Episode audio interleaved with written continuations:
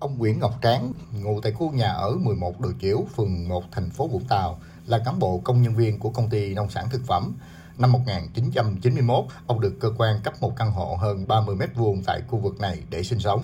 Vì khu đất do nhà nước quản lý nên từ đó đến nay, nhiều gia đình ở đây chỉ được ở, không được khóa giá già và cũng không được sửa chữa cải tạo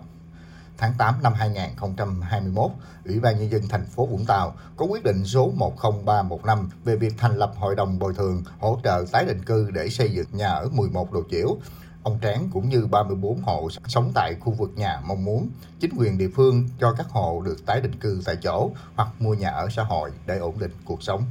tại vì xin hóa giá không được. Xin sửa chữa cũng không được. Đã có quyết định xây chung cư nhà ở rồi. Bố trí ít nhất chỗ ở mới phải bằng hoặc tốt hơn. Làm cống hiến cho nhà nước. Càng lớn rồi bây giờ chế độ chính sách nhà nước là bây giờ không hóa giá nữa. Thì bây giờ phải thuê hoặc là mua nhà ở xã hội. Cho thuê trả gốc nhà ở xã hội mà phải chờ 6 tháng gì đó.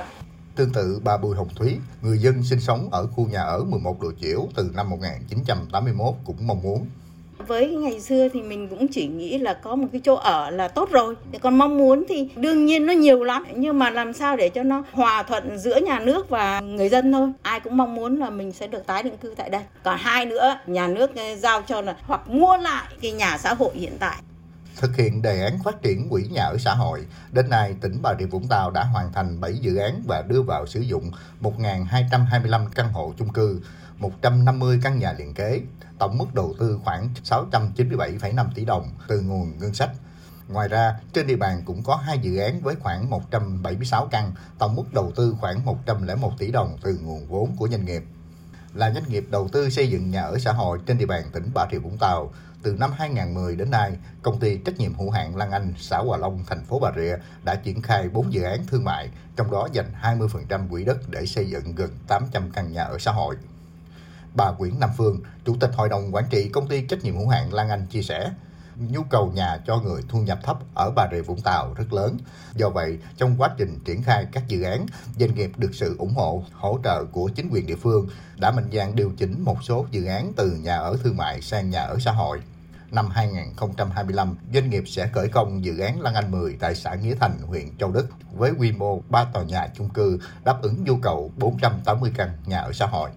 Tại vì vùng nông thôn không có bắt buộc phải dành quỹ đất 20% để xây nhà ở xã hội. Nhưng mà công ty nghĩ rằng không bắt buộc mà mình vẫn ờ, coi là đóng góp công sức, tiền của vào để mà mình đầu tư có ích cho xã hội thì cái đó là điều tốt và cũng nên là tiên phong, có thể rằng các nhà đầu tư khác ở nơi khác đến hoặc là những ở trong tỉnh, người ta cũng cần phải chung tay với nhà nước để mà chia sẻ với người nghèo